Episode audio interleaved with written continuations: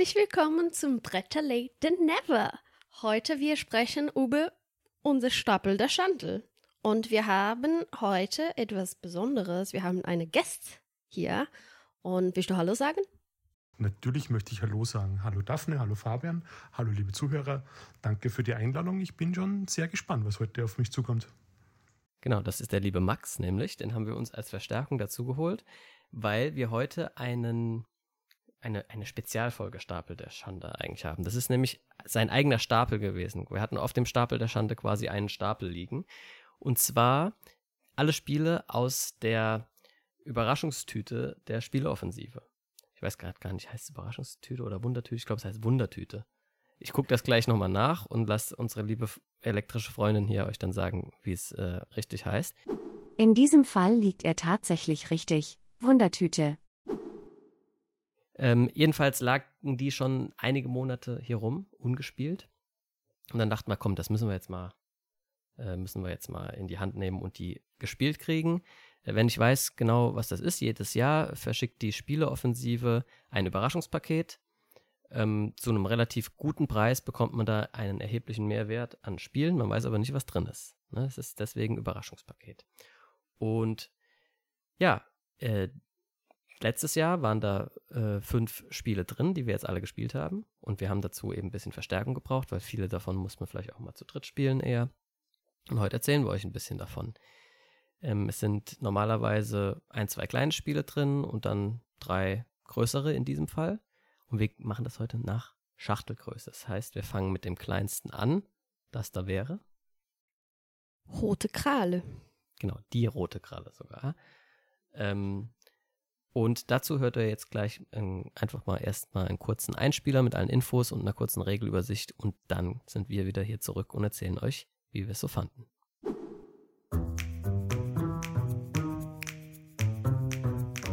Die Rote Kralle ist ein interaktives, gemeines Kartenspiel für zwei bis vier Spieler von Antoine Noblet.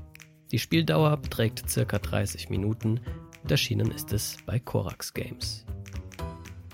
Die Spieler sind Agenten im geheimen Einsatz gegen das übermächtige Syndikat. Doch sie wurden kompromittiert. Das Syndikat weiß von einem Spion. Die Agenten versuchen deshalb, so schnell es geht, zu fliehen und dabei möglichst wenige Beweise zu hinterlassen. Denn der berüchtigste Ermittler des Syndikats, ein skrupelloser, furchteinflößender Widersacher, die Rote Kralle, ist ihnen auf der Spur und gibt keine Ruhe, bis ein Agent gefasst ist. Die anderen Agenten in die Pfanne zu hauen, ist ein probates Mittel, um das eigene Feld zu retten. Im Zweifel ist sich eben jeder selbst der Nächste. Wer wird gefangen? Wer hinterlässt die wenigsten Beweise?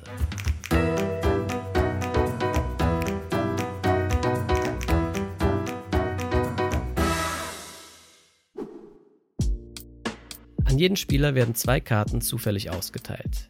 Die restlichen Karten werden nach den vier Farben sortiert und als verdeckte Stapel in die Mitte gelegt. Dann werden von jeder Farbe sieben Karten in eine Reihe aufgedeckt. Außerdem werden zu jeder Reihe zufällig zwei Beweismarker gelegt. Reihum muss nun jeder jeweils eine Karte ausspielen. Auf der Karte sind immer zwei sogenannte Fluchtsymbole aufgedruckt, die jeweils einer der vier Farben entsprechen. Der Spieler muss sich nun jeweils eine der Karten die seinen Fluchtsymbolen entsprechen, aus den entsprechenden Reihen nehmen. Sobald eine der Kartenreihen aufgebraucht ist, wird gewertet. Der Spieler mit den meisten Karten der entsprechenden Farbe muss den ersten der beiden ausliegenden Beweismarker nehmen. Der Spieler mit den zweitmeisten Karten der Farbe erhält den zweiten Marker. Die Beweismarker haben entweder einen Wert zwischen 1 und 3 oder sie haben eine Sonderfähigkeit aufgedruckt, mit der man Beweise gegen sich wieder vernichten kann. Für jeden übrigen Beweis muss man entsprechend des Wertes Schritte auf der sogenannten Ermittlungsstandsskala vorgehen. Diese besteht aus elf Karten. Je weiter man auf dieser Leiste voranschreitet, umso bessere Zusatzfähigkeiten schaltet man frei. Doch Vorsicht! Wer zuerst am Ende der Leiste ankommt, wird von der roten Kralle geschnappt und verliert.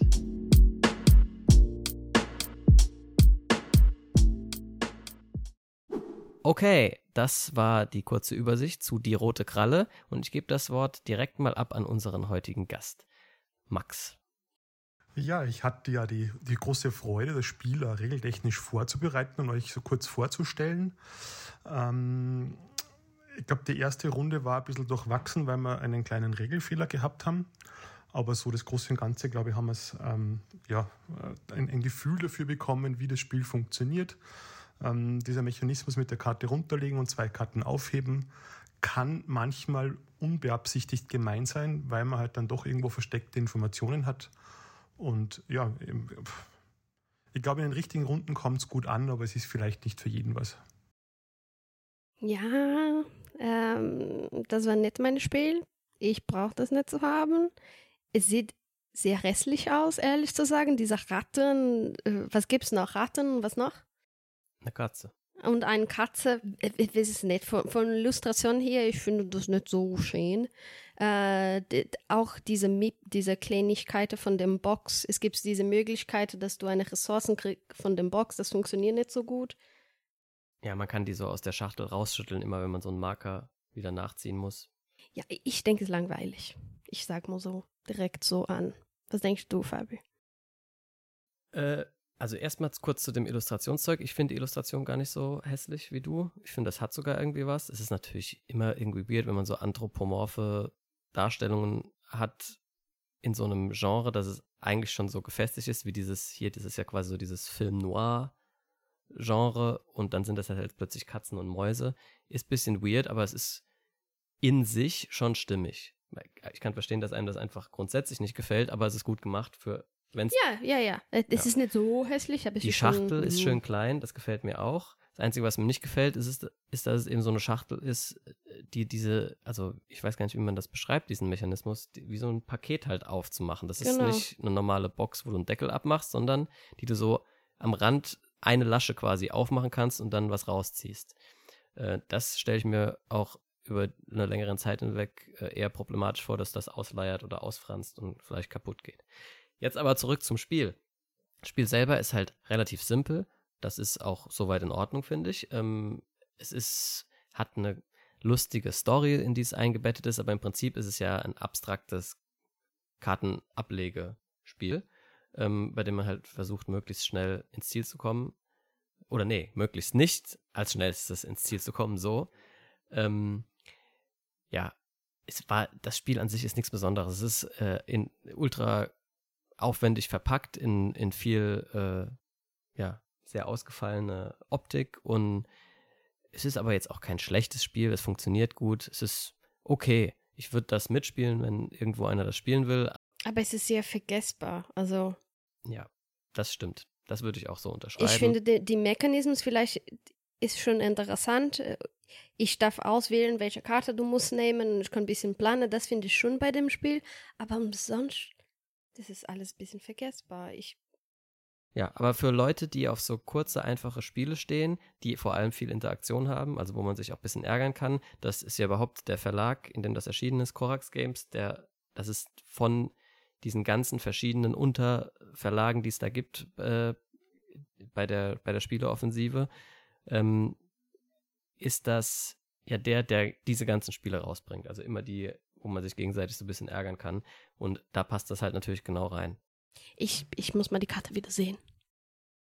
Und wie gesagt, ich glaube, in der richtigen Runde mit den richtigen Leuten kann man sich da schön ärgern und man kann sich da ein bisschen reinsteigern.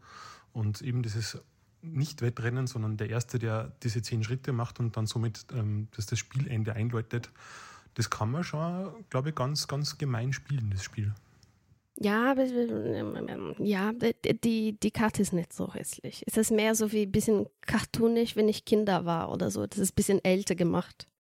Es sind halt Mäuse und Ratten in einer dreckigen Großstadt-Szenerie. Das ist ein bisschen cartoonisch, ja. Die, also die, die, das, was dargestellt wird, ist nichts Schönes, aber es ist schön dargestellt. So finde ich. Jo. Oder gut zumindest. Äh, ich will nicht so gemein sein heute. Ja. Die Karten passen zur Verpackung. Also an sich ist so äh, durchdesignt und ähm, ja. Genau, aber also das ist jetzt quasi, die Schachtel hat schönes Design. Die, die äh, Karten selber sind ja einfach nur so farbige Karten quasi. Das ist jetzt nichts, kann man nichts falsch machen daran, ist auch nichts Besonderes. Äh, was ich noch kritisieren würde, sind die kleinen Aufsteller, die dabei sind. Aufsteller sind groß, Entschuldige. Ja, ja, genau. Also das, was man da aufstellen soll, ist sehr klein, aber das, wo man es reinmacht, also das sind so kleine, die kennt ihr ja, diese, wo man auch Karten reinstellen kann, so kleine Clips, wo man eben Standys oder Karten reinstellt, damit die aufrecht stehen. Die sind extrem groß und die Aufstellerchen mit den Mäusen drauf sind extrem klein. Das, das sieht so bescheuert aus. Also die halbe Maus verschwindet in diesem Clip und es sieht, also das ist irgendwie ein bisschen blöd. Da hätte man sich was Besseres einfallen lassen können. Ja, das sind also auch die Spielfiguren für uns und auch die Farben mit Schwarz, Grau, Weiß und Braun bei so einem munkeligen Licht vielleicht nicht ideal zu erkennen. Ne? Stimmt, da hätte man sich eine bessere Farbauswahl aussuchen können. Jo, aber alles in allem kann man festhalten, ist ein okayes Spiel. In der richtigen Gruppe macht es bestimmt Spaß. Aber bei uns hat es jetzt bei keinem so richtig gezündet, glaube ich. Genau. Ja, ich denke, wir können über den nächsten sprechen. Und das. Nee, wir können noch nicht über das nächste sprechen, denn wie beim Stapel der Schande üblich, müssen wir jetzt erstmal noch ein kleines Quiz veranstalten. Und weil wir heute einen Gast haben, habe ich mir die Freiheit herausgenommen, mich da selber rauszunehmen. Ich muss heute also nicht schwitzen und raten, sondern ich habe ein Quiz vorbereitet, jeweils für euch beide. Und ihr müsst euch jetzt eben äh, kurz, ich gebe euch da zwei, drei Minuten Zeit jetzt, ähm, zu einer bestimmten Kategorie, die bei Boardgame Geek für die rote Kralle gelistet ist, ein paar Spiele einfallen lassen und hoffen, dass die in den Top 10 dieser Kategorie drin sind. Und zwar ist die Kategorie, die ich gefunden habe, Spiele mit Katzen. Weil auch in die rote Kralle ist eine Katze dabei. Und ich dachte, da habt ihr vielleicht die Chance, ein paar Spielchen zu finden. Ich gebe euch jetzt ein paar Minuten und wir sind dann gleich wieder zurück mit dem Quiz. Okay, Daphne und Max hatten jetzt zwei, drei Minuten Zeit, sich ein paar Games zu überlegen. Jeder hat drei Guesses. Und wie immer gibt es dafür Punkte, je nachdem, äh, wo oft in der Top 10 es ist, falls es denn überhaupt in der Top 10 ist. Und die erste Frage für einen Zusatzpunkt ist immer, ob das Spiel, um das es gerade ging, in der Top 10 vertreten ist. Da dürft ihr jetzt beide gleichzeitig ein Guess abgeben. Daumen hoch heißt ja, Daumen runter heißt nein. In 3, 2, 1. Ah, this game? Nee, auf keinen Fall. Gut, Daphne hat gerade ihren Daumen erst nach oben gereckt und war dann ganz erschrocken. Nee, okay, ihr tippt beide, ist nicht dabei, das kann ich euch schon mal sagen, das ist richtig. Ähm, so, hier habe ich jetzt die Top 10. Ähm, und ihr dürft mir jetzt jeweils mal sagen, was ihr so getippt habt. Und dann gehe ich die Top 10 einfach durch und wir gucken, wer wie viele Punkte kriegt. Okay, ich fange mal an. Äh, Calico, Insel der Katze und äh, Race to the Raft. Okay, mit Insel der Katzen bin ich auch dabei. Ich hätte jetzt noch ähm, Cat in the Box genannt. Und ähm, ich glaube, das bringt Punkte. Root. Was? Root. Ah, Root. Scheiße. Das wäre der. Ich hatte noch eine, aber ich weiß nicht, wie das heißt. Und das ist diese, ähm, dieser Spiel, wo man hat diese Katzehand. Weißt du, was ich meine? Diese kleine Katzehand, dass man davon einmal in die Finger macht und dann nimmst du Poker Katze oder etwas so. Aber ich wie das heißt. Ja. Sagt mir jetzt gerade nichts. Wir fangen einfach mal mit Platz 10 an. Platz 10 ist Felicity, The Cat in the Sack. Kennt ich ehrlich gesagt nicht. Ist auf Platz 1779. Kein Punkt für niemand. Jetzt auf Platz 9 haben wir einen Ableger von Die Insel der Katzen. Aber nicht Race to the Raft, sondern das Flip and Ride, The Isle of Cats Explore and Draw. Auf Platz 1751. Auf Platz 8 haben wir Here to Slay. Das kenne ich auch nur vom Sehen, aber da rennt man eben mit so, ich glaube, mit lauter Tierfiguren rum und slayt irgendwelche anderen Mhm. Monster. Dann auf Platz, wo bin ich jetzt gelandet? Welcher Platz nur jetzt? Äh, 10, 9, 8, 7. Spicy. Hm. Das ist das Spiel Mhm. mit dem Finger. Nein. Spicy ist äh, so so ein Kartenspiel ganz- mit den shiny, mit diesen ganz shiny Karten. Ähm, und so Bluff-Mechanismus. So ein bisschen wie bei Maxien, äh, wo man immer dem vorhergehenden glauben muss, ob er wirklich das gelegt hat, was er sagt. Dann haben wir Cottage Garden. Platz Das klingt nix 1017. mit Katze an. Ja, ich wusste auch nicht, dass da Katzen drin sind, weil ich es noch nicht gespielt habe. Wahrscheinlich kann man da irgendwie, keine Ahnung, vielleicht sind da auch nur Katzen illustriert. Keine Ahnung. So, dann sind wir jetzt schon bei Platz 5 angelangt. Insgesamt auf Platz 989, Cat Lady. Oh ja, das, das kenne ich ja. Würde ich auch gerne mal spielen übrigens. Das klingt ganz lustig. Ihr habt immer noch keine Punkte, Leute, ne? Nur, ja, jo, weil das ganz roh ist alles. Naja. Okay, auf Platz 4. Das wären dann, wie viele Punkte schon?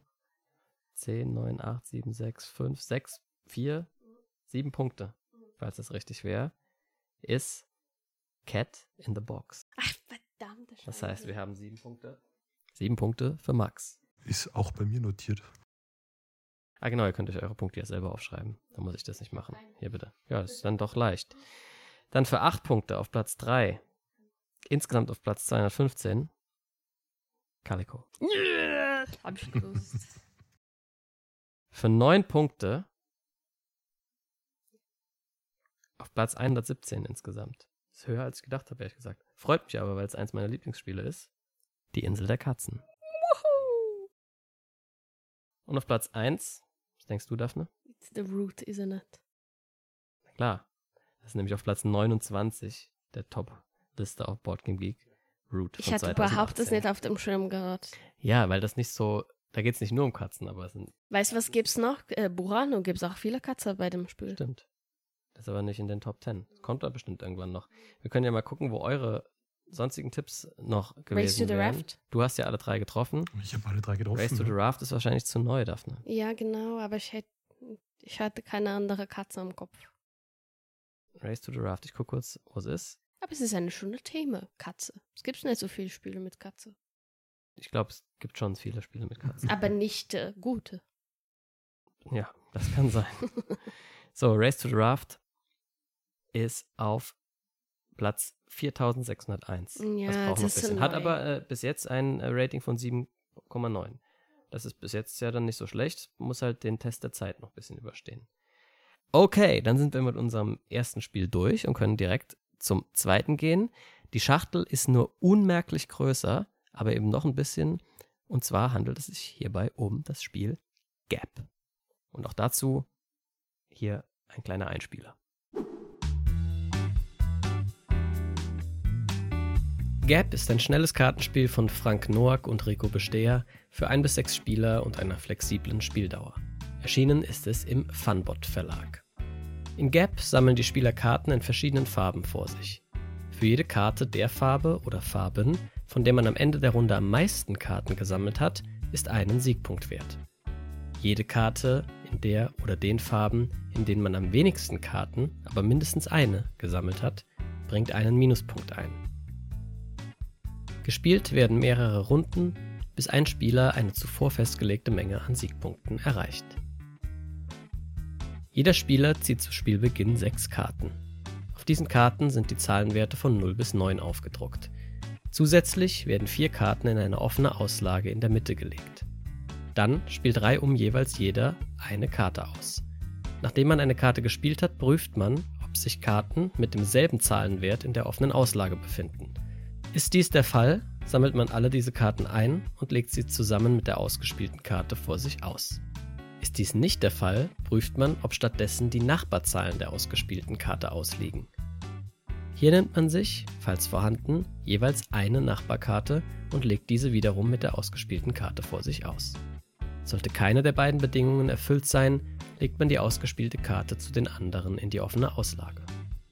Nachdem jeder sechsmal am Zug war und alle Karten ausgespielt hat, wird gewertet und die Plus- oder Minuspunkte notiert. Dann beginnt die nächste Runde, bis ein Spieler die festgelegte Menge an Siegpunkten erreicht.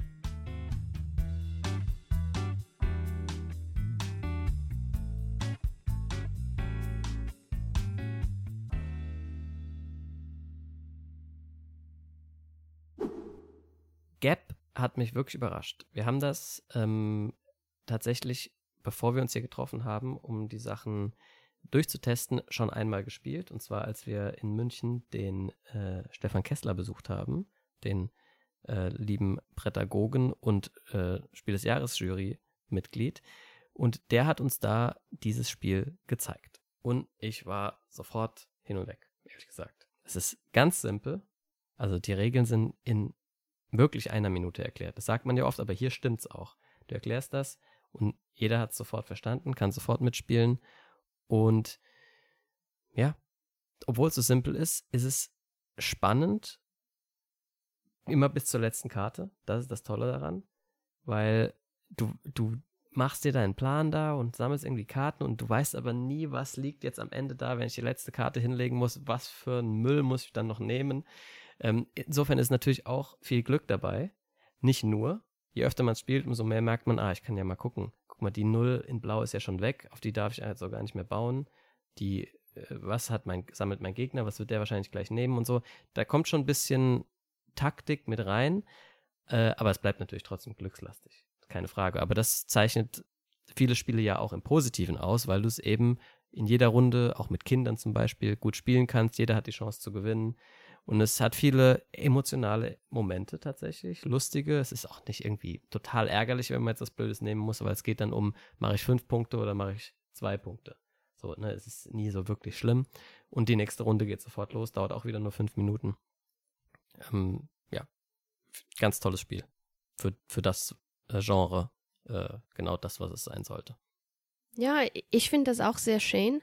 Ich finde nur, dass die Karte blind bisschen, auch die Box, die blinde mich schon von hier hin.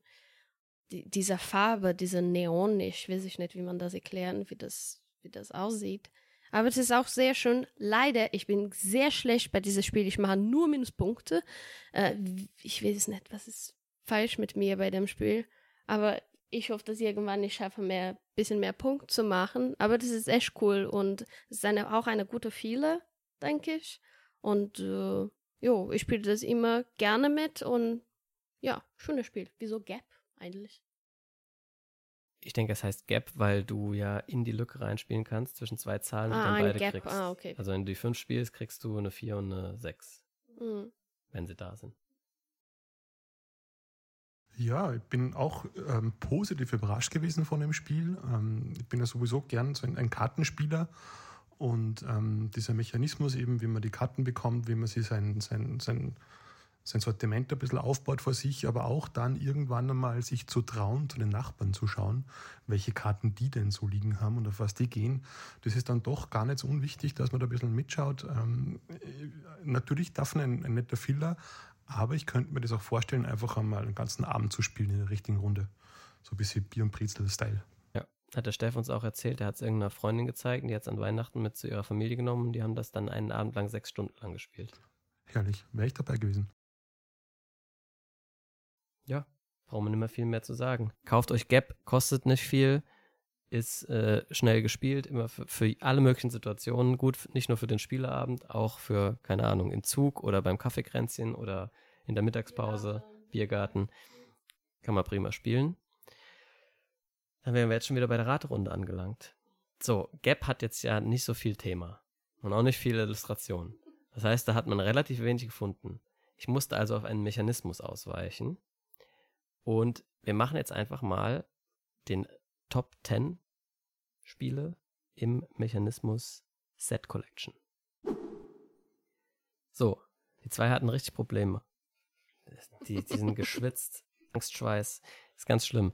Aber ich habe ihnen einen kleinen Tipp gegeben und zwar Set Collection tritt in ziemlich vielen Spielen in irgendeiner Form auf. Deswegen sind viele Spiele auf Board King Week auch damit gelabelt. Äh, und zwar sind alle Spiele, die hier in der Top 10 sind, in der Top 30, habe ich Ihnen gesagt. Also es sind alles relativ hochgerankte Spiele. Jetzt mussten sie sich halt drei Spiele aussuchen. Ähm, ich möchte auch noch dazu sagen, nicht alle Spiele, die tatsächlich Set Collection haben, sind damit gelabelt. Das ist auf Balkan Week halt nicht immer perfekt. Das heißt, ein bisschen Glück ist da jetzt auch dabei. Aber ihr dürft es einfach mal versuchen. Wir sind ähm, bei Platz 10 auf Rank 31, das habe ich euch gesagt. Ne? Das, das war mein Tipp, als ihr da so verzweifelt wart. Ähm, aber erstmal möchte ich eure Tipps hören gerne. Ich habe Seven Wonders, Terraforming Mars und ich weiß nicht, Underwater Cities. Oh Gott, ich hab's Angst. Und Max? Ich habe tatsächlich nur zwei gefunden, auch wenn ich dank deiner Hilfe jetzt noch blöder dastehe. Aber ich wäre für Pandemic. Und ähm, in die Richtung eventuell aufgrund der Siegesbedingungen Concordia. Das, ich denke auch Concorde wird dabei. Ich finde, das ist auch alles, was ihr gesagt habt, stimmt auf jeden Fall natürlich, ne? Aber sind die hier in der Top 10? Das ist die Frage. Auf Platz 10 für einen Punkt. Ah ne, ihr müsst erst noch tippen, ist Gap mit dabei. Nee. Nein. So, auf Platz 10. Insgesamt Platz 31. Everdell. Ja, habe ich echt überlegt da. Ja. Everdell, ich denke, die Set Collection bezieht sich da auf die Ressourcen. Du brauchst Mhm. drei Holz und zwei Beeren, um irgendwas zu bezahlen. Ne? Und bei den Karten, du sammelst auch Sets für Karten, um diese Events äh, dir zu holen. Also viel Set Collection passiert da eigentlich tatsächlich. Aber man denkt trotzdem eher an Worker Placement und Tableau Building. Ne? Und, aber da ist halt immer so, Set Collection versteckt sich eben hinter ganz vielen Spielen. Auf Platz 9 für zwei Punkte Flügelschlag. Insgesamt Platz 25. Und auch da muss man halt Ressourcen in bestimmten Sets sammeln und manchmal auch Vögel in bestimmten Sets. Ich kann so viel spielen, aber wenn man braucht, den Namen zu wissen, kommt nicht am Kopf. Das ist halt so. Macht ja nichts, ihr kriegt ja beide keine Punkte. Ist doch gut. So, dann für drei Punkte auf Platz 8 Clank Legacy. Äh, Ich habe, ihm- wir haben immer, das steht immer noch in der Stapel der genau, Schande das ist auf dem Stapel der Schande, können wir nichts dazu sagen. Auf Platz 7 für vier Punkte. Concordia. Oh, Das wären, das wären vier Punkte für Max. alle meine anderen sind rohe. Ist insgesamt Platz 22. Also nicht schlecht.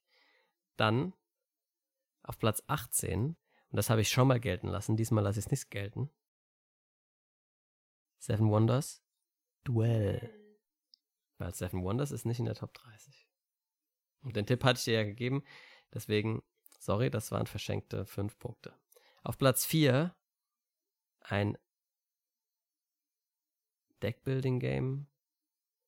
Und man läuft so quasi immer wieder den gleichen Weg entlang. Und ein bisschen Set Collection ist da schon auch dabei, weil du willst Kühe von der gleichen Farbe meistens haben. Nämlich Great, Western, Trail. Genau, auf Platz 15. Insgesamt. Dann sind wir jetzt auf schon auf bei Platz 3. Also, nee, Platz 4. Das wären dann 6 Punkte, bin ich richtig? 10, 9, 8, 7, 6, 5, 4. Das sind 7 Punkte. Für 7 Punkte. Ein Spiel, das ähm, da, da kommen so Invasoren auf eine Insel und man will die wieder loswerden. Weil man selbst nämlich ein Geist auf dieser Insel ist. Ein Spirit. Spirit Island. Genau. So, jetzt noch drei Plätze. Acht Punkte gibt's, falls jemand, ich glaube, das ist der Fall, Terraforming Mars auf seinem Zettel stehen hat. Dann schreib dir mal deine Punkte auf. Terraforming Mars, klar, sammelt man auch ganz viele Karten vor sich. Acht. Und muss da unter anderem auch manchmal Sets sammeln. Auf Platz zwei, da möchte man zum Beispiel ähm, ganz viele Symbole des gleichen Typs auf seinen Karten haben, damit man andere Karten ausspielen darf. Zum Beispiel Wissenschaftssymbole oder Partnerzoo-Symbole. Die Arschnova. Genau. Das ist Archinova. Und jetzt auf Platz 1 kann Max seinen äh, Rückstand jetzt noch aufholen. Es wären 10 Punkte, falls da. Und in deinem Fall lasse ich es gelten. Weil ich weiß, dass du das gemeint hast bei Top 30. Pandemic Legacy, Legacy. Season 1. 10 Punkte für Max, weil, klar, da muss man auch Sets sammeln. Nämlich für was? Um äh, Krankheiten zu heilen. Brauchst du doch. Genau. Ja. Oder jetzt nicht nur zu heilen, doch, das ist die Heilung, eine Cure. Ja, genau, um die zu heilen. Gut. Ähm, also, Daphne, sieht ganz so aus, als wäre Max da schon äh, auf einem guten Weg, dich komplett abzuziehen. Aber du hast ja noch drei Spiele übrig, bei denen du aufholen kannst. Und das nächste in der Schachtelgrößenreihenfolge wäre Cloud City. Und hier kommen die Infos. Cloud City ist ein Plättchenlegespiel mit 3D-Elementen von Phil Walker Harding, erschienen bei Blue Orange Games. Es ist für zwei bis vier Spielerinnen und dauert circa 30 Minuten. In einem aufregenden Projekt plant die Stadt, Häuser zu errichten, die so hoch sind, dass sie nicht nur an den Wolken kratzen, sondern sie sogar überragen. Über den Wolken verbinden gläserne Fußgängerbrücken diese Gebäude.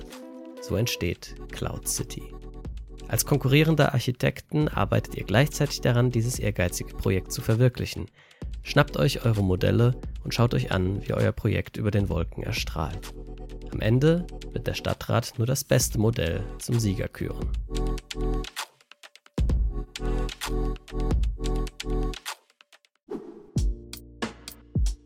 In Cloud City bauen alle Spieler eine Stadt in den Wolken. Hierzu legen sie, wenn sie am Zug sind, eines von drei quadratischen Plättchen vor sich ab, angrenzend an bereits ausliegende Plättchen. So entsteht in acht Runden plus Startplättchen insgesamt ein 3x3-Raster. Auf jedem der Plättchen sind zwei Gebäude eingezeichnet. Nach dem Legen nimmt man sich die entsprechenden Gebäude und platziert sie wie eingezeichnet. Es gibt drei Farben an Gebäuden, die jeweils eine unterschiedliche Höhe haben. Kleine blaue, mittelgroße grüne und große braune Gebäude. Nach dem Platzieren kann man Brücken verschiedener Länge zwischen Gebäuden gleicher Höhe legen. Diese Brücken geben am Ende des Spiels Punkte. Je länger, umso besser. Im Anschluss zieht man ein Plättchen nach und der nächste Spieler ist an der Reihe. Nach acht Runden endet das Spiel und der Spieler oder die Spielerin mit den meisten Punkten, also den längsten Brücken insgesamt, gewinnt. Im fortgeschrittenen Modus können zusätzliche Aufträge ausgelegt werden, für deren Erfüllung es Extrapunkte gibt. Außerdem kann im 2- bis 3-Personen-Spiel ein 3x4 statt 3x3 Raster gebaut werden.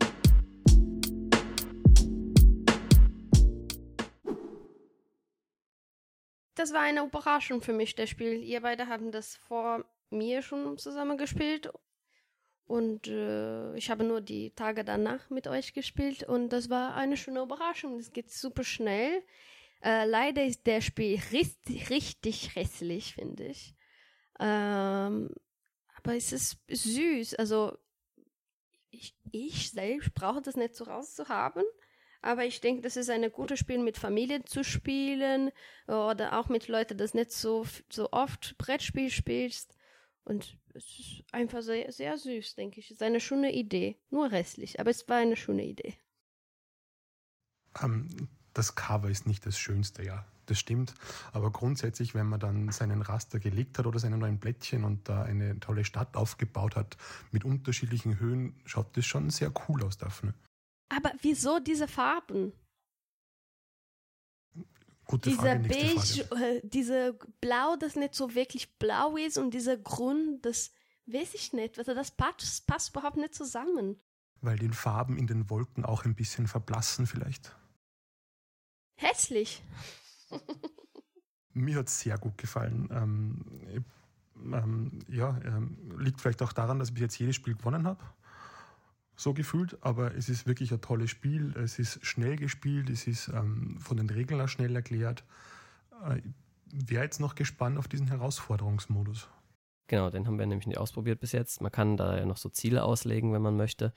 Ähm, ich glaube, die machen das Spiel dann wirklich auch interessanter, auch für, für Vielspieler vor allem interessanter, weil man noch so einen eben kleinen Extra-Reiz hat. Äh, was das Außen angeht, gebe ich euch beiden recht. Also das, die Schachtel ist einfach wirklich komplett unsexy. Das, das sieht, und das habe ich jetzt ein paar Mal schon gesagt, auch zu, zu, verschiedenen Leuten, die haben mir immer direkt zugestimmt, es sieht aus wie ein Abwasserkanalsystem. Genau. Ja. Auch die Farben und diese Brücken, die man da sieht, das sind halt, sehen halt so Rohre, weil das sollen so Glasbrücken sein, durch die man da durchläuft, aber die sind nicht, das, das Thema hätte so viel hergegeben für ein schönes Cover, wo irgendwie über den Wolken in der Sonne da Menschen durch tolle Brücken von einem Hochhaus zum nächsten laufen. Stattdessen ist das die Vogelperspektive und es sieht halt irgendwie aus wie ein Abfluss. Und die Wolken sehen auch nicht aus wie Wolken, sondern wie Smog oder sowas. Genau, wenn die hätten das besser gemacht, die hätten viel mehr Leute erreichen mit diesem Spiel. Ja. Das wäre so cool, mit Kindern das zu spielen. Das meine ich ja. Geil. Es gibt so viele Spiele, die ähnlich gut sind, aber halt besser aussehen und deswegen, da, da greift doch keiner dazu, wenn das im Regal steht. Das ist wirklich schade. Aber der Punkt, den Max gesagt hat, finde ich eben auch richtig. Wenn man das dann spielt und das vor sich aufgebaut sieht und man hat so eine tolle Stadt mit Wolkenkratzern und da sind Brücken dazwischen, dann sieht das auch Ja, toll aber aus. das helfen nicht die Leute, das zu verkaufen. Nee, von außen ist es hässlich, von innen ist es dann schöner.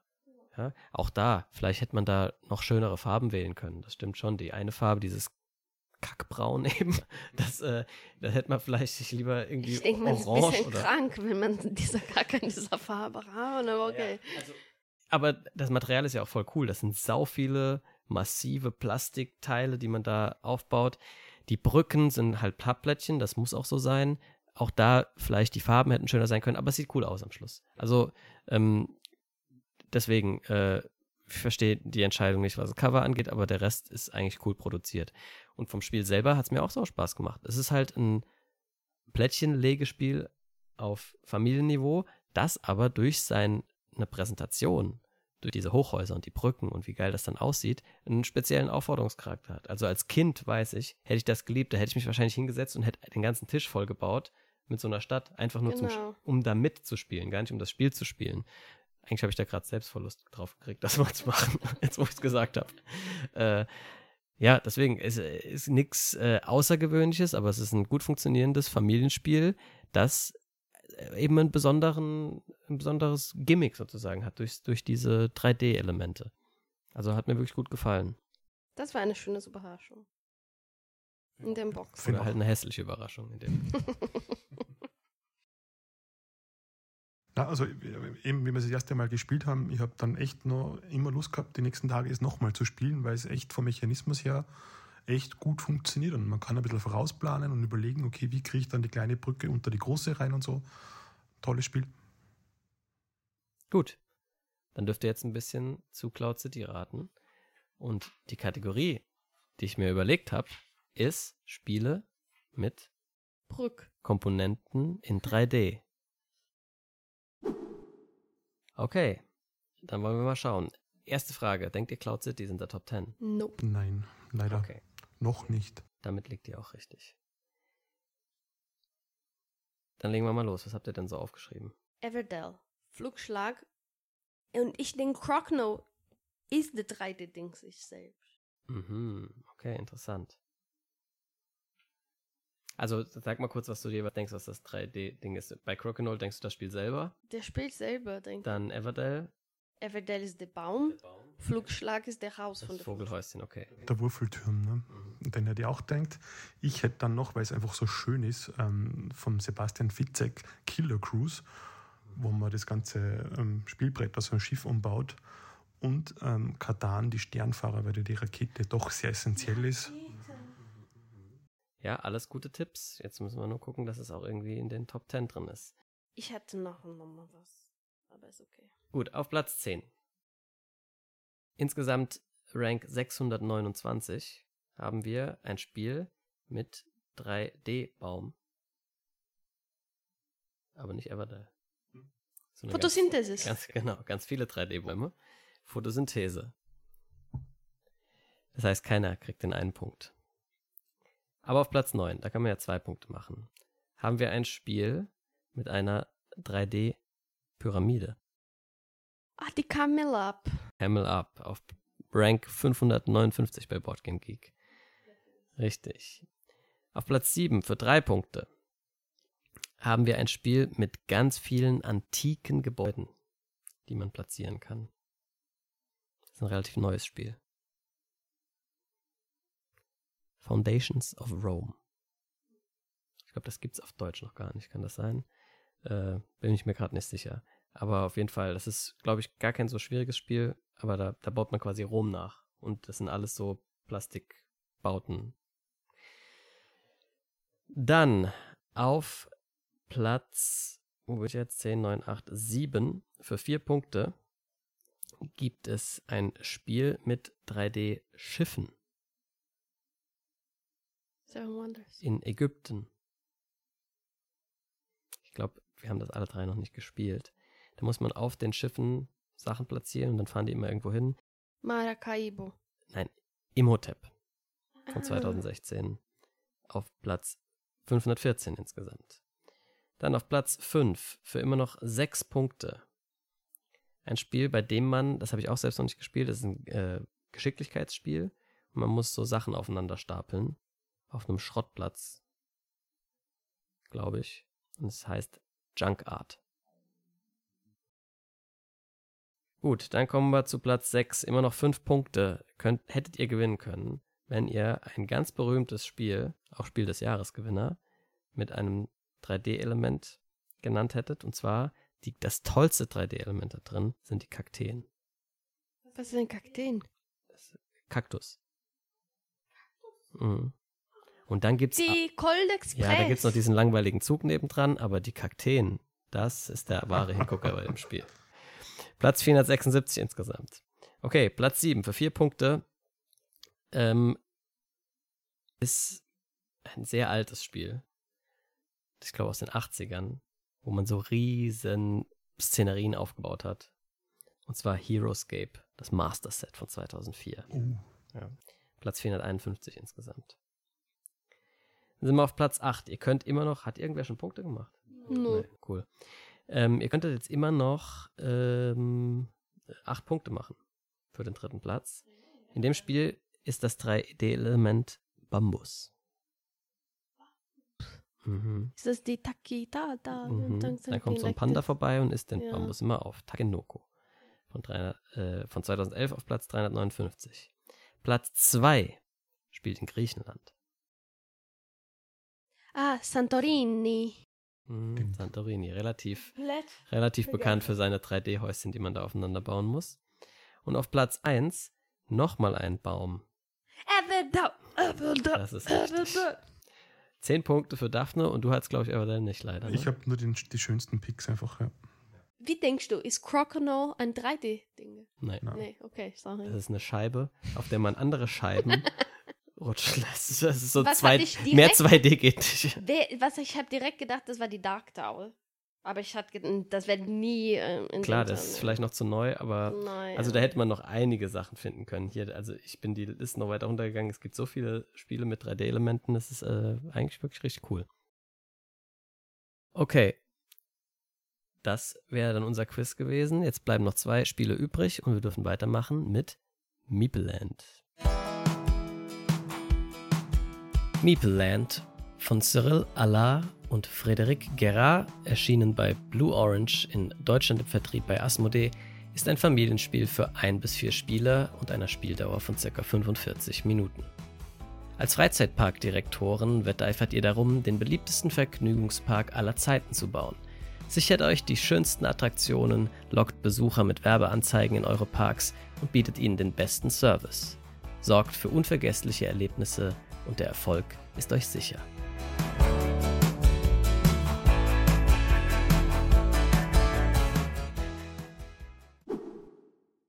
Meepleland wird über vier Runden gespielt. In jeder Runde sind wir reihum so oft am Zug, bis alle gepasst haben. In unseren Zügen können wir eine von drei Aktionen durchführen. Erstens ein Plättchen mit Attraktionen kaufen und im Park platzieren. Zweitens eine Werbeanzeige kaufen. Drittens passen. Kaufen wir ein Plättchen, legen wir es in unseren Park. Dabei müssen wir bestimmte Legeregeln befolgen. Zum Beispiel muss ein neues Plättchen immer orthogonal angrenzend an ein bereits liegendes Plättchen angelegt werden. Zudem muss mindestens einer der eingezeichneten Wege einen bereits existierenden Weg fortsetzen, sodass jede Attraktion stets vom Parkeingang aus erreicht werden kann. Hierzu stehen uns zwölf unterschiedliche Attraktionen in unterschiedlichen Größen sowie einige Service-Upgrades wie zum Beispiel Toilettenhäuschen oder Imbissbuden zur Verfügung. Außerdem bietet jedes Plättchen Platz für eine bestimmte Anzahl Miepel einer bestimmten Farbe. Werbeanzeigen zu kaufen hilft uns, zusätzliche Gäste, also extra Miepel für unseren Park anzulocken, die wir dann am Ende der Runde zusätzlich auf unseren Attraktionen platzieren können. Wenn wir schließlich passen, wählen wir einen der in der Mitte ausliegenden Reisebusse mitsamt aller darauf abgebildeten Miepel aus und platzieren diese Miepel am Eingang unseres Parks. Haben alle SpielerInnen gepasst, platzieren alle gleichzeitig die am Parkeingang wartenden Miepel auf den gebauten Attraktionen. Platzierte Miepel bringen uns Geld, das wir in der nächsten Runde zum Kauf neuer Plättchen und Werbeanzeigen nutzen können.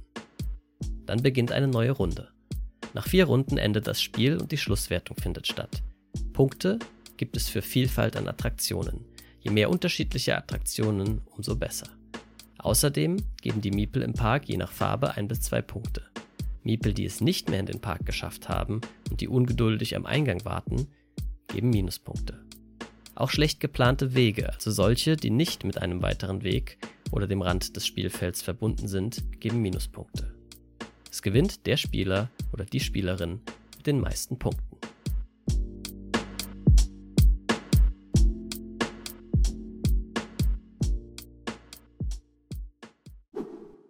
Auch Meeple Land ist ein Spiel, das ich auf Familienniveau sehen würde. Ja, es hat so ein bisschen mich am Anfang äh, erinnert an äh, Carcassonne, weil ich muss auch Plättchen legen, wo Wege drauf sind. So hast du das, glaube ich, auch erklärt, als du uns die Regeln erklärt hast. Ne? Äh, und das, das war so das Erste. Dann unterscheidet sich von Carcassonne doch ziemlich, obwohl man auch noch Meeple auf die äh, Plättchen stellen muss. Also optisch sieht es erstmal ein bisschen nach Carcassonne als äh, Freizeitparkspiel aus sozusagen.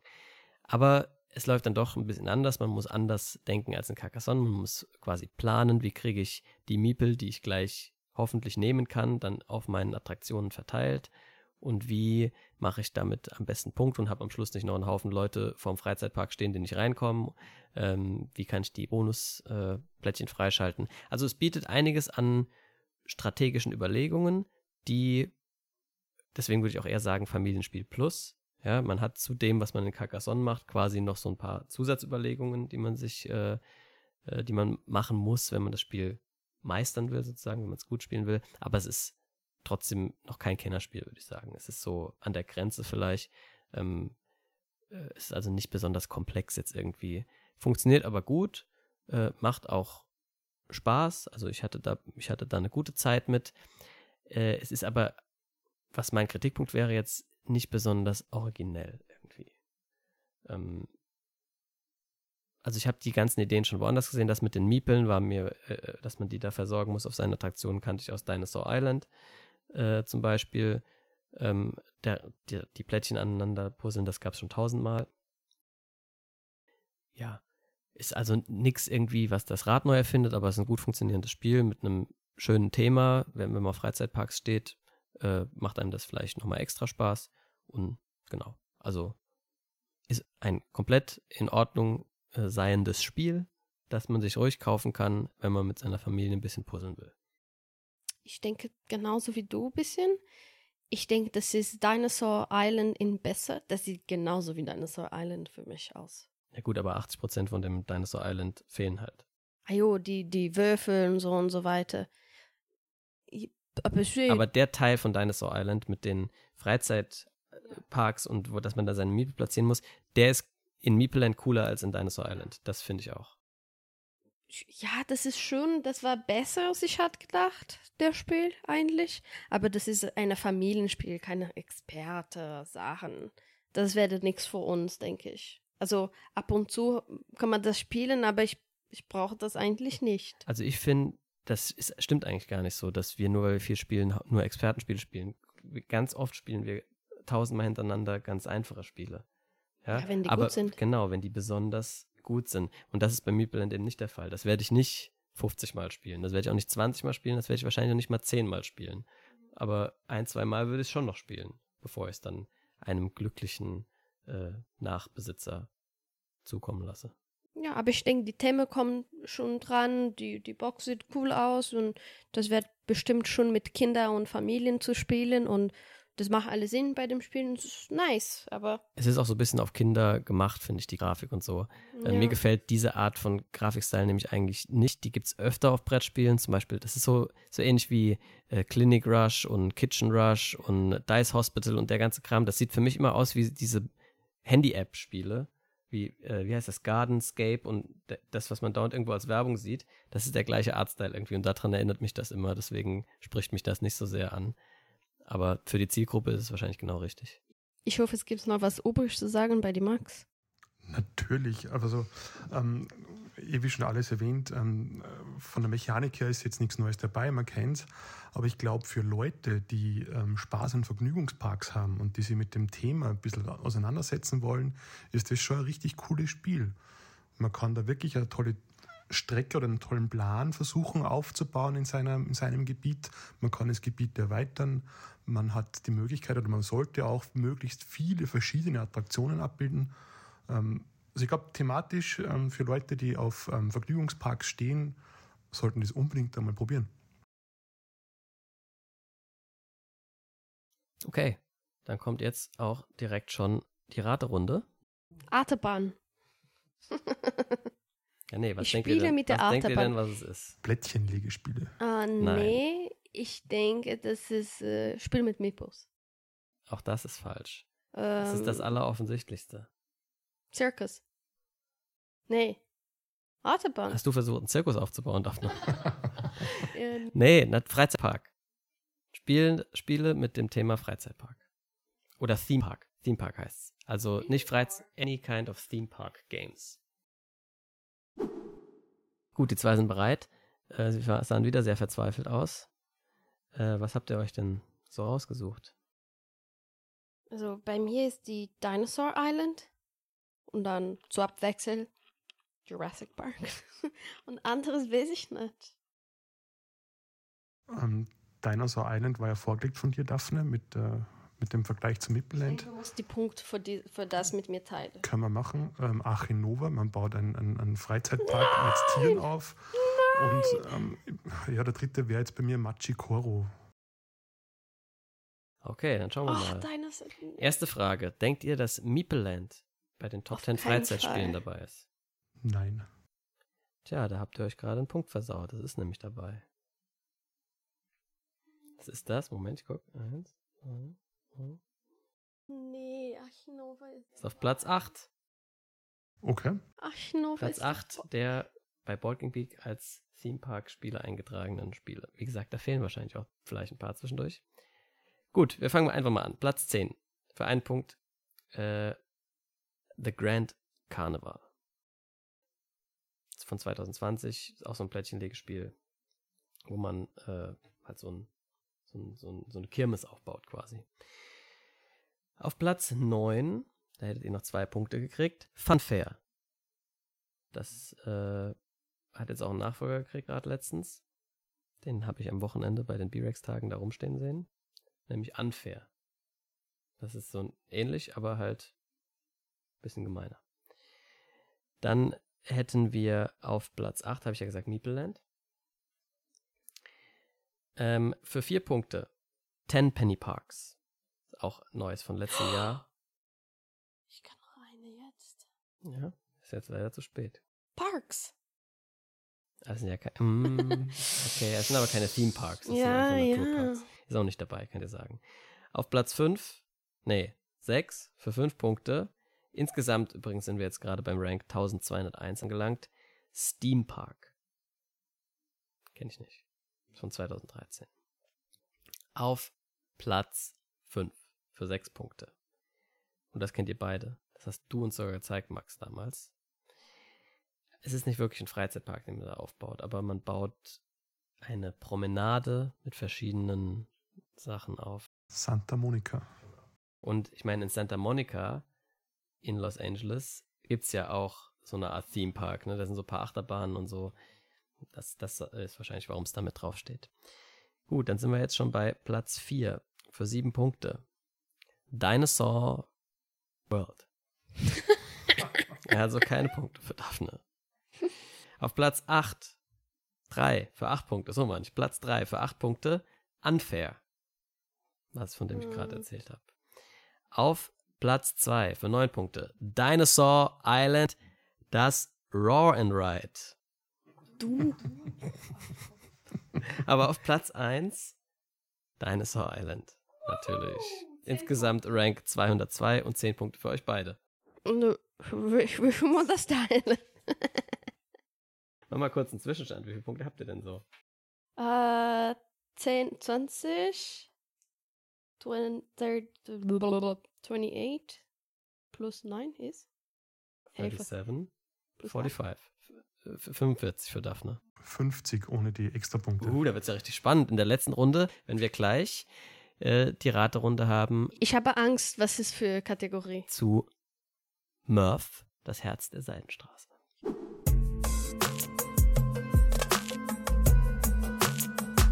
Murph von Fabio Lupiano, auf Deutsch erschienen bei Giant Rock, ist ein gehobenes Kennerspiel für ein bis vier Personen, das circa 90 Minuten dauert. In Murph wetteifern die Spieler darum, im wohlhabenden Herzen der Seidenstraße Macht und Reichtum anzuhäufen – durch sorgfältige Hofintrigen, rechtzeitige Spenden an die große Moschee und vorteilhafte Handelsabkommen versuchen die Spieler, so viel von diesem Wohlstand wie möglich in ihre eigenen Taschen zu lenken. Währenddessen nähern sich jenseits der Stadtmauern mongolische Horden. Wer beim Bau der Stadtmauern hilft, verschenkt wertvolle Gelegenheiten, sein eigenes Ansehen zu steigern, aber wer sie ungeschützt lässt, wird mit der Stadt verbrennen. Jede Entscheidung ist schwerwiegend und die Folgen jedes Fehltritts sind schrecklich. So zumindest die Beschreibung des Spiels bei Boardgame Geek.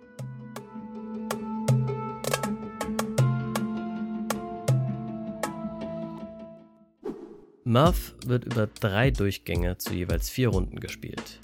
Nach jedem Durchgang kommt es zu einer Wertungsphase, nach den Durchgängen 2 und 3 außerdem zu Angriffen der Mongolen. In der Mitte des Spielbretts werden in einem 5x5 Raster 25 Aktionsplättchen mit insgesamt sechs unterschiedlichen Aktionen ausgelegt. In jeder der vier Runden eines Durchgangs setzen die Spieler reihum ihren Miepel auf ein Feld am Rand dieses Rasters, um danach eines der Plättchen in der Spalte oder Reihe zu aktivieren. In der ersten Runde setzen die Spieler ihren Miepel auf der Nordseite des Rasters, in der zweiten Runde im Osten, dann im Süden und schließlich im Westen. Das Blättchen, das aktiviert wird, produziert Ressourcen für den aktiven Spieler und eventuell für andere Spieler, sollten diese zuvor ein Haus auf diesem Plättchen platziert haben. Steht noch kein Haus auf dem Plättchen, darf jetzt der aktive Spieler eines dort platzieren. Zusätzlich darf im Anschluss die zum Plättchen gehörende Aktion ausgeführt, ein Soldat zu Schutz von platzierten Häusern vor den Mongolenangriffen oder ein Schritt auf der Gunstleiste gegangen werden, die bei den Wertungen eine Rolle spielt. Die sechs Aktionen sind Erstens an der Stadtmauer bauen, was Schutz vor den Mongolen und Siegpunkte einbringt. Zweitens Gewürzkarten aus der Karawanserei nehmen, die über Set Collection Punkte einbringen. Drittens Höflinge am Palast platzieren, welche in den Wertungsphasen Punkte für bestimmte Ressourcen einbringen. Viertens in der Bibliothek Schriftrollen erwerben, die einem nach und nach Sonderboni und Fähigkeiten freischalten. Fünftens, Handel betreiben, um seltene Waren zu kaufen, die man zur Erfüllung von ausliegenden Aufträgen braucht. Sechstens, in der Moscheeleiste durch das Bezahlen von Ressourcen, sogenannten Spenden, aufsteigen und diverse Boni freischalten. Bei vielen dieser Aktionen kann man außerdem Kamele erhalten, die man wiederum am Ende seines Zugs für eine Extraaktion im Kamelmarkt, dem zentralen Plättchen des 5x5 Rasters, ausgeben kann und die außerdem bei einigen der Hauptaktionen eingesetzt werden können, um diese zu verbessern. Auch auf die Zugreihenfolge kann man mit Hilfe der Kamele Einfluss nehmen. Am Ende jedes Durchgangs gibt es Punkte für Häuser auf Aktionsplättchen, Höflinge im Palast und eventuell in der Moschee gesammelte Bonusplättchen. Vor den Wertungen nach Durchgang 2 und 3 greifen Mongolen die Stadt an und alle nicht durch Soldaten oder Stadtmauern geschützten Häuser werden zerstört, es sei denn der Besitzer zahlt Schutzgeld in Form von Ressourcen. Nach der dritten Durchgangswertung erfolgt noch eine zusätzliche Endwertung für bestimmte Set Collection Erfolge und der Spieler mit den meisten Punkten gewinnt.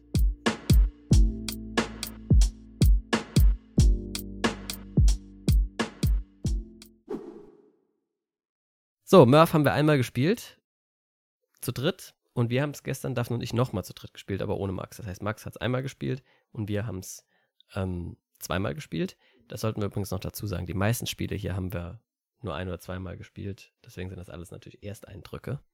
Aber ich glaube, das wird auch klar durch unsere Besprechung. Mal abgesehen von Gap, das habe ich jetzt wirklich schon öfter gespielt. Ähm, gut, Murph, wie hat es euch gefallen? Max?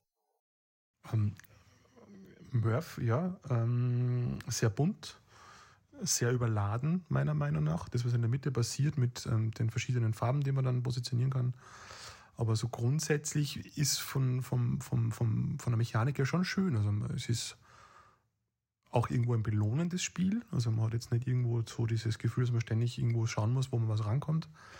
Ähm, aber ähm, es ist vielleicht ein bisschen zu, zu kompliziert für das, was es sein will.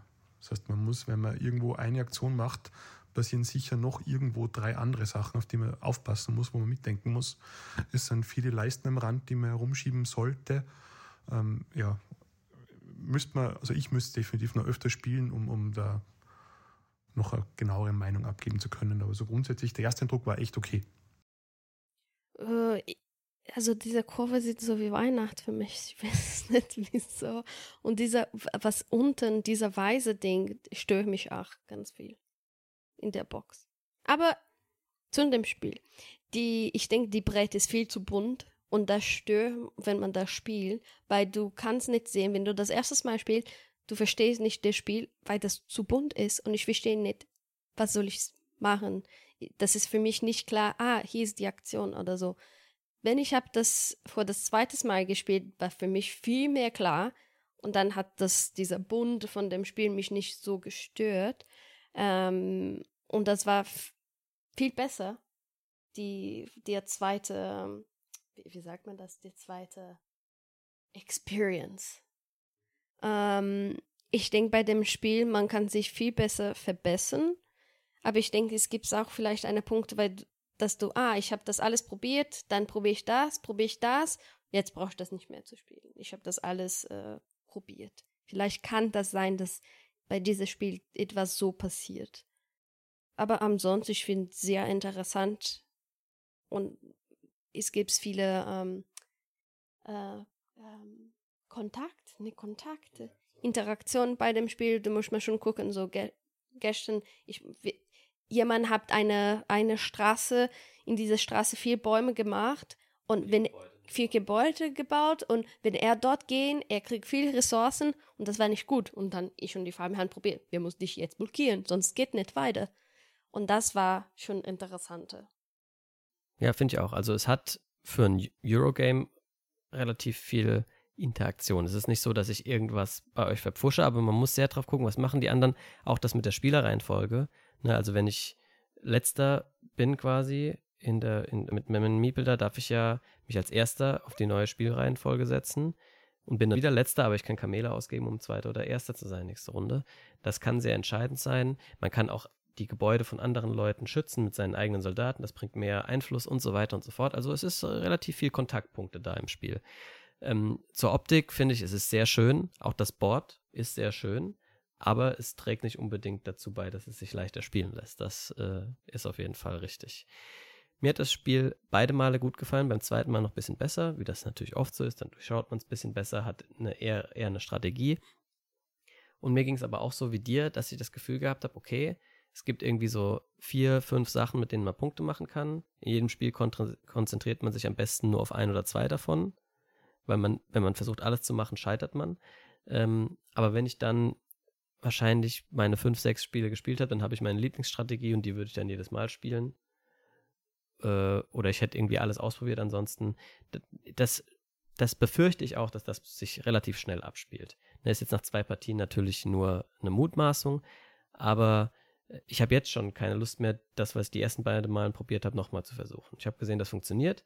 Jetzt würde ich eher mal die zwei anderen Sachen ausprobieren und aber nichtsdestotrotz muss man dem Spiel eigentlich zugutehalten, dass es für relativ viel Variabilität sorgt, dadurch, dass dieses zentrale Raster jedes Mal komplett anders ist, weil man die Plättchen, aus dem die Raster gelegt werden, ja, ähm, genau andersrum, äh, genau äh, jedes Mal wieder mischt und dann äh, kann die komplett anders liegen als vorher. Und gestern hatten wir zum Beispiel den Fall, dass eine Aktion, da lagen drei von den vier Plättchen, die es gibt, alle in einer Reihe. Und dann, das ist schon, das ändert das Spiel. Und das fand ich, äh, finde find ich sehr interessant und gut äh, designt. Aber ich finde, mit allen Spielen, das hier sind, zum Beispiel Cloud City und Murph, die hätten, die Leute haben das bestimmt getestet und sie sieht vielleicht manchmal so, oh, das ist nicht so schön. Wieso haben die das sich nicht verändert? Bei Merv, das, ich finde es richtig schade, weil das ein gutes Spiel ist. Und das ist viel zu bunt. Ja gut, aber das war halt die Idee. Ich meine, das sieht halt aus, wie so eine arabische Moschee wahrscheinlich auch aussieht. Das, da ist bunt. Das, also thematisch ist das schon gut illustriert. Es ist halt von der Praktikabilität her vielleicht ein bisschen naja, ungünstig dann. Aber ich, da gewöhnt man sich schnell dran auch. Das, ja, das ist zweites Mal aber besser, ja. Und weil ihr gesagt habt, viel Interaktion, ähm, eben deine erste Taktik, die du probiert hast, die ähm, zum Sieg geführt hat, man kann dich da einfach auch nicht stoppen. weil die Plätze sind, also sie sind zwar begrenzt verfügbar, aber sie sind so viel verfügbar, dass du die unten platzieren kannst, dass du den Tempel hochlaufen kannst und das war ein Combo, wo du halt einfach viele Punkte machst.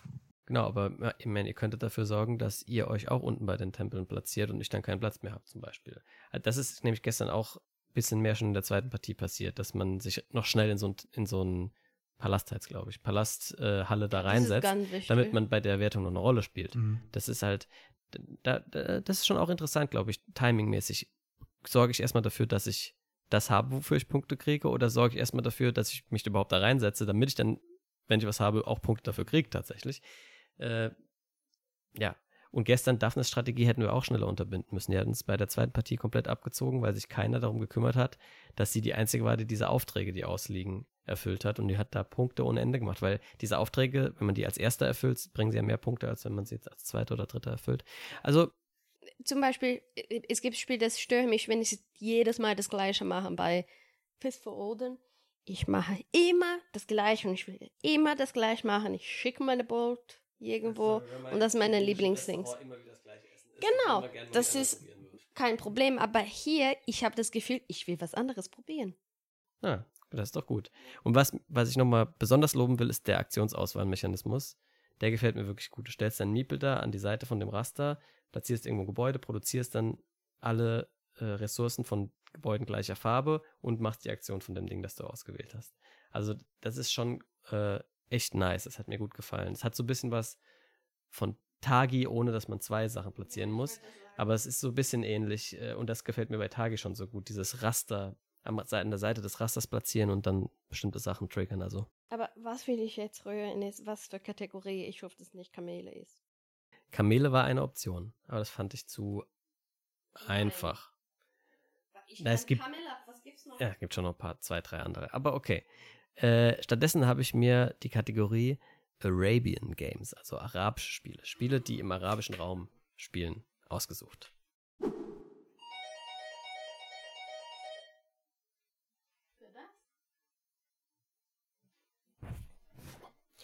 Oh, das war der vierte äh, für den Spieleabend heute Abend. Wir haben leicht überzogen, der ist jetzt schon da.